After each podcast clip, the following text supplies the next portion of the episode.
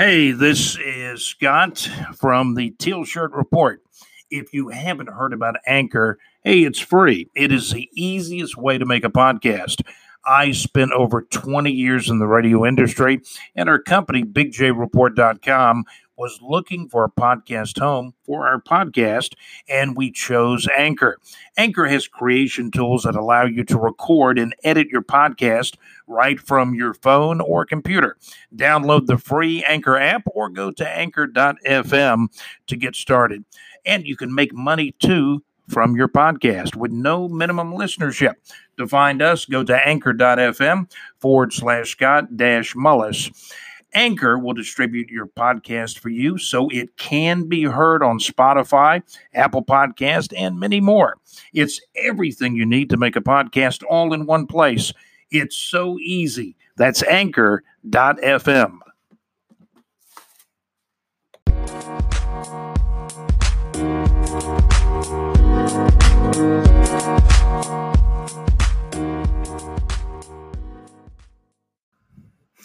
Hey, welcome in to the Teal Shirt Report again. This is Scott. Glad to be with you, back with you again after a little hiatus. Um, we're trying to do about two or three shows or episodes each week right here on the Teal Shirt Report. Uh, give us your comments, suggestions, and uh, you're welcome to support uh, the podcast as well. Uh, click on support We'd love to have your support. We certainly need your support. We want to talk about the Jaguars uh, roster right now. As most of you know, that's going to be the next order of business. Uh, some things happening in the NFL. Uh, there has been some player movement. First of all, looking at the Jaguars, let's take a look at defense. There are three big money contracts, really big contracts AJ Bouye, a cornerback for the Jaguars. They have to make a decision on him.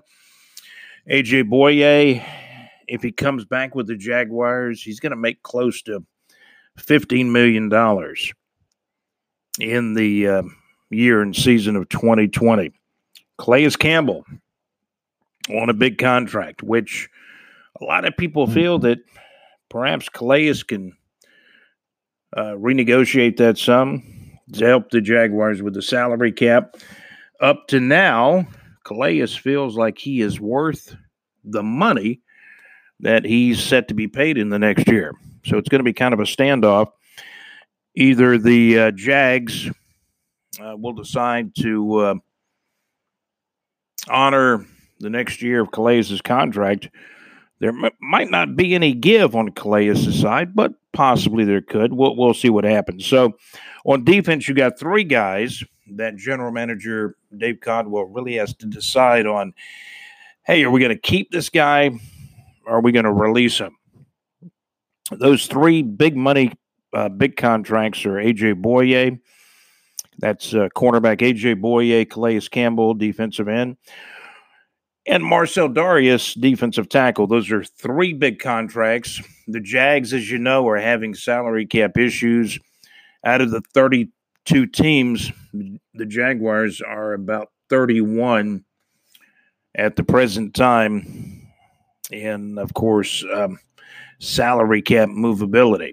You know, they're not going to be able to do much because they're they're you know they're really pushing up to the ceiling of the cap right now. So AJ Bouye, Calais Campbell, Marcell Dareus.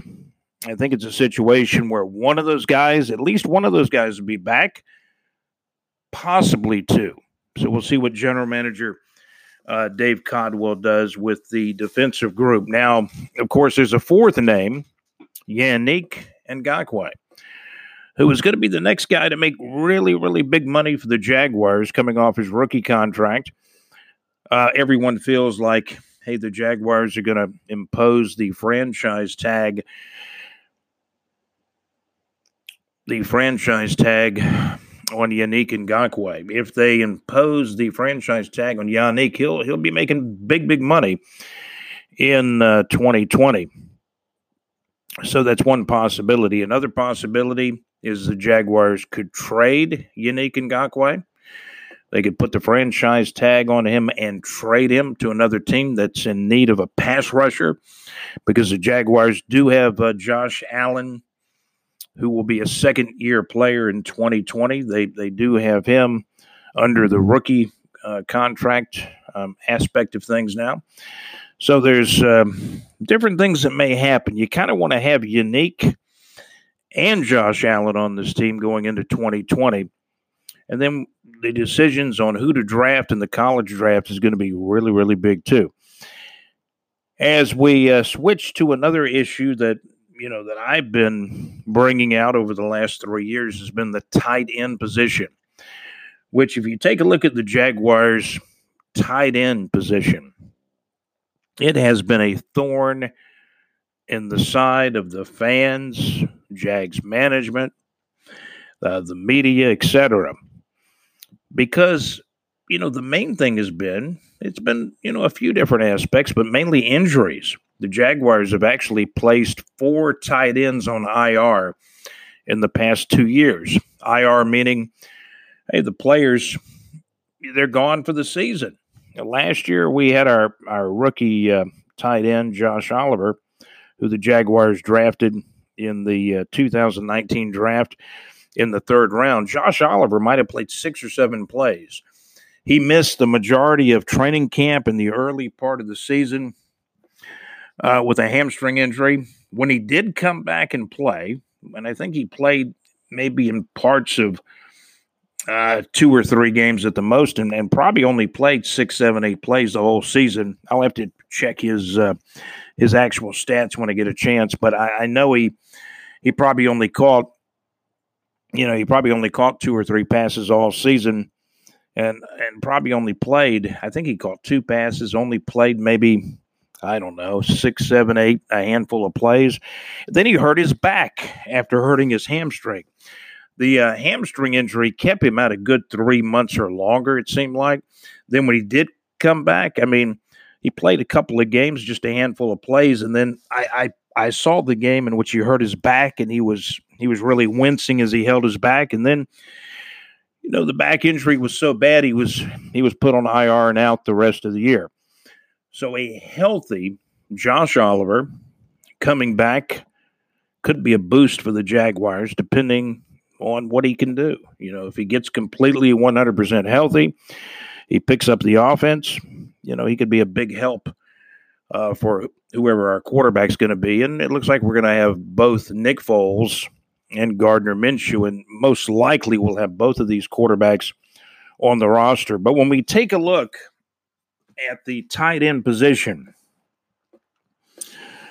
the tight end position is is interesting to the point where, you know, uh, the Jaguars had Mr. Swaim on the roster. He got hurt. He got put on IR. Josh Oliver got put on IR. Um, also, O'Shaughnessy. O'Shaughnessy got put on IR last year. I mean, it, and the year before that, it was Austin Seferian-Jenkins that got put on IR. And um, who was the other guy we got that we kept for a year? Niles Paul was put on IR. The tight end position has just been has been a thorn in the Jaguars' side, and we just can't keep a guy healthy, you know, let alone having a superstar tight end. We've not had a superstar tight end. When you examine the tight end position, there's probably, I'd say, somewhere between four to six guys in the NFL that are really elite tight ends. Probably only four or five or six guys.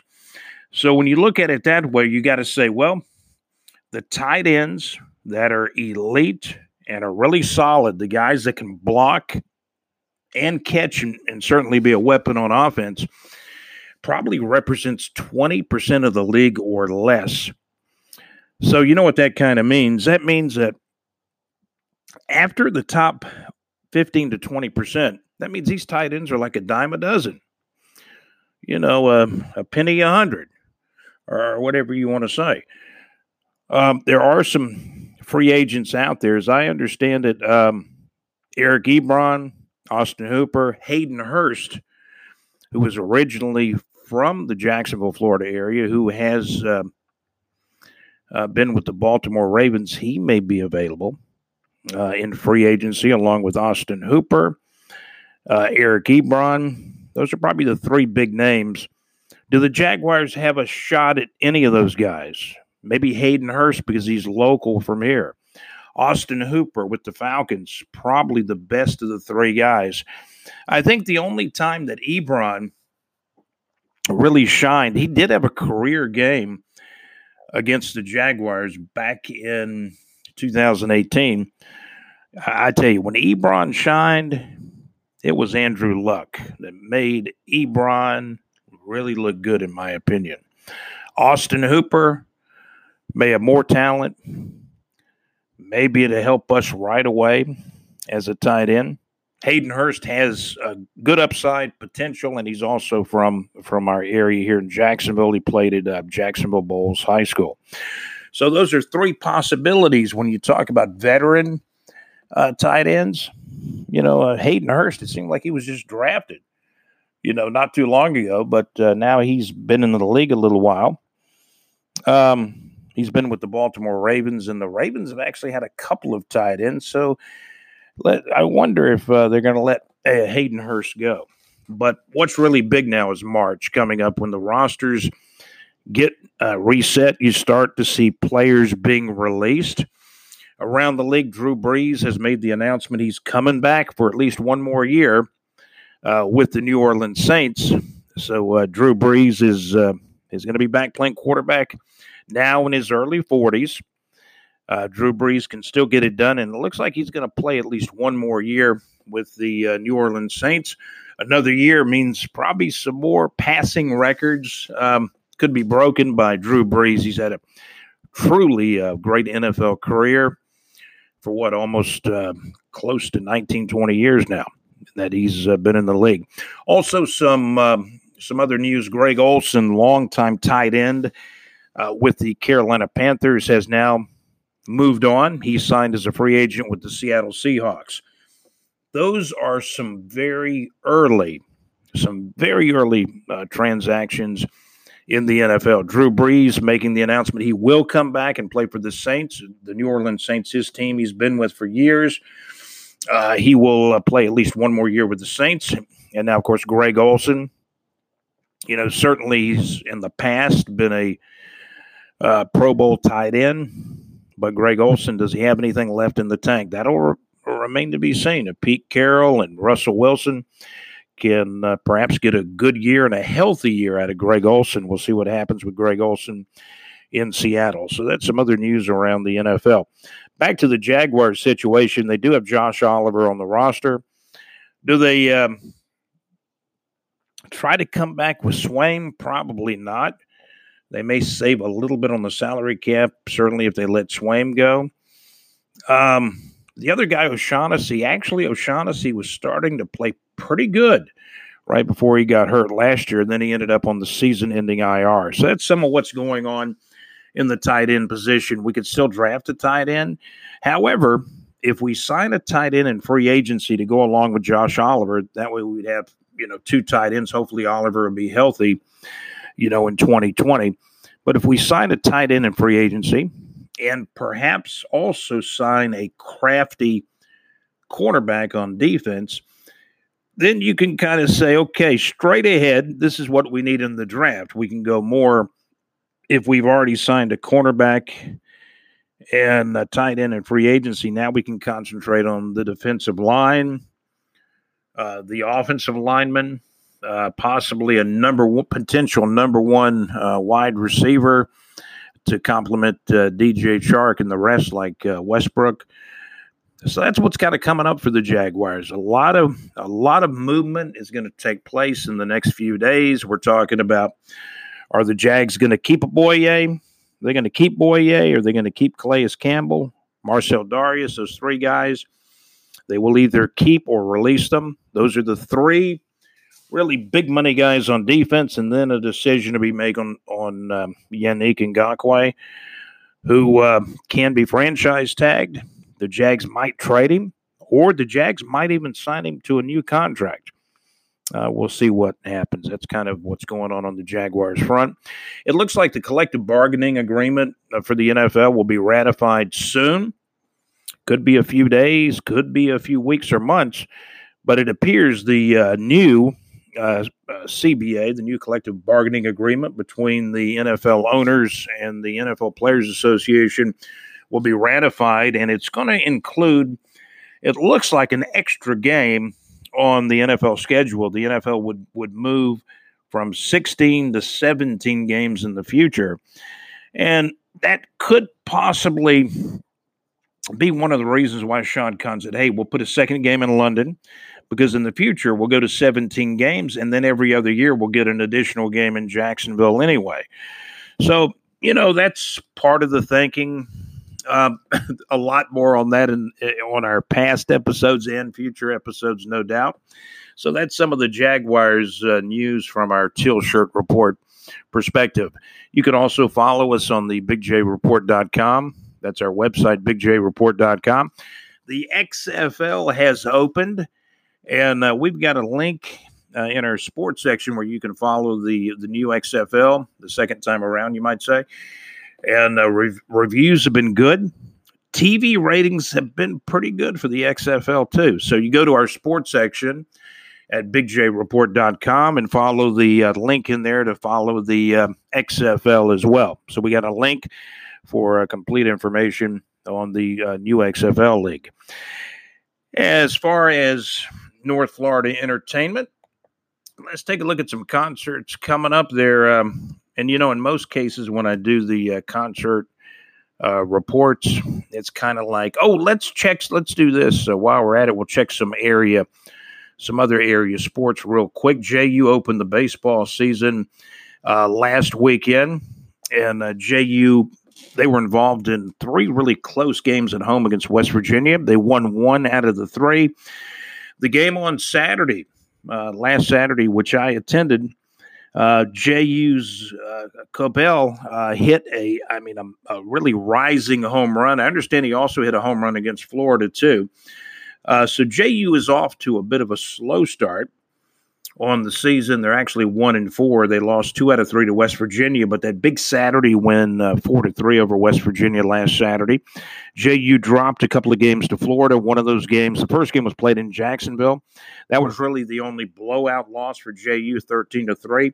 The second game against Florida, which uh, shifted over to Gainesville, went ten innings. It was a ten inning battle in which uh, JU lost to uh, Florida in college baseball. It was Florida four and JU three and ten innings. So, you know, JU was off to a slow start at one and four, but they've been in all the games really but one. And I think JU's got a shot at having uh, a decent season and, and, hopefully a good season for the JU Dolphins. And that's uh, as far as college baseball getting underway. Let's switch over to uh, North Florida Entertainment. Run down some of the concerts really uh, quickly on the Teal Shirt Report. Is uh, time is of the essence here taking a look at some of the latest concerts. You know, most of the concerts that I recommend or talk about or even uh, write about and post on the website at bigjreport.com are mainly groups that I'm familiar with, groups that I would recommend you to go see in a show. Every once in a while, I run up on a new group and I say, hey, they, they sound pretty good. Uh, give them a shot. So let's take a look at some of the latest concerts that have been going on. You know, I I did keep Celine Dion's concert up on the website, talking about the uh, really good reviews that Celine Dion got in her concert at the VyStar Veterans uh, Memorial Arena that was held uh, way back last month on January the 8th. Uh, Celine Dion's show received a lot of good reviews here in Jacksonville, Florida at the arena, at the VyStar Veterans Memorial Arena. Celine Dion show was uh, back last month on January the 8th. Now, some shows coming up. The Michigan Rattlers, a group I've never heard of, but I, I, I did take a look at um, a YouTube uh, video of theirs, and the singer sounds really good. He sounds kind of like Bob Seger. Uh, Michigan Rattlers kind of remind me of Bob Seger or maybe a group you might remember called Restless Heart. They've got a, a really good sound. They're kind of a kind of a country um, kind of a country uh, rock group almost. Uh, got that country rock sound. And again, the singer is really good. He sounds a little bit like Bob Seger to me. The Michigan Rattlers will be at Jackrabbits in the San Marco area of Jacksonville, Florida, this Friday night, February the 21st at 8 o'clock p.m. That's the Michigan Rattlers. Uh, look out for them. Also, the Little River Band and the Lords of 52nd Street will be appearing on Saturday evening, Saturday night, February the 29th at 8 o'clock p.m. at the Florida Theater uh, here in Jacksonville, Florida. REO Speedwagon, big super group from the late 70s and early to mid 80s. REO Speedwagon uh, will be performing in Jacksonville. REO Speedwagon uh, will be in Jacksonville on Tuesday night, March the 3rd of 2020 at 8 o'clock p.m at the Florida Theater. A great venue for concerts, the Florida Theater uh, in Jacksonville, Florida. And Michael Bublé. I'm sure those tickets are probably close to being sold out. If you can't get a ticket to Michael Bublé at the box office, go online, the StubHubs, the uh, different online uh, uh, ticket folks can probably help you get a ticket. It might might cost you an arm and a leg, but um, it might cost you a little bit. But uh, Michael Bublé uh, will be in concert in Jacksonville, Florida on Tuesday night, March 17th of 2020 at 8 o'clock p.m. at the VyStar Veterans Memorial Arena. Tickets on sale now. Like I say, if uh, they run out of tickets at the box office, go online to the StubHubs and etc. So that's some of the North Florida entertainment as far as uh, concerts go. Uh, running them down right here on the Teal Shirt Report. We check the Jaguars, North Florida Entertainment, and also from time to time some other uh, area uh, sports as well. We followed the ABA. I know last Saturday night, I believe the Giants, uh, Jacksonville Giants, a six-time ABA champion, they were actually uh, off last Saturday. I believe the Nassau Pride was also off last Saturday. Uh, St. Augustine, the St. Augustine Glory, they did lose their game uh, last week. I know that uh, Big J Report contributor Alex Nunnery had told me that uh, St. Augustine uh, had lost their game just a few days ago last Saturday. I know they've they've been on the road. We'll keep you up to date with the ABA as well. And thank you for tuning in to the Teal Shirt Report. You've been listening to the Teal Shirt Report uh, right here on Anchor.fm. And of course, uh, we we do these reports at least about three days a week, two or three days a week. We do new shows, new episodes, and in, at some point in time, it'll get to the point where we're doing shows and episodes almost every day. But at this juncture, we are doing episodes at least, I'd say, most weeks about three episodes or shows each week, right here at the Teal Shirt Report. Uh, you can follow us again at bigjreport.com. We've got about seven different pages on the website. That's bigjreport.com. And until next time on the Teal Shirt Report, keep listening. Hey, keep smiling. Uh, have, a, have a great day. Uh, this is Scott for the Teal Shirt Report. We'll talk to you again soon. And I believe this is actually the uh, 13th episode, I believe, on the Teal Shirt Report. We'll have a new episode again real soon. So keep listening, uh, hang with us. This is Scott on the Teal Shirt Report. You have a wonderful day.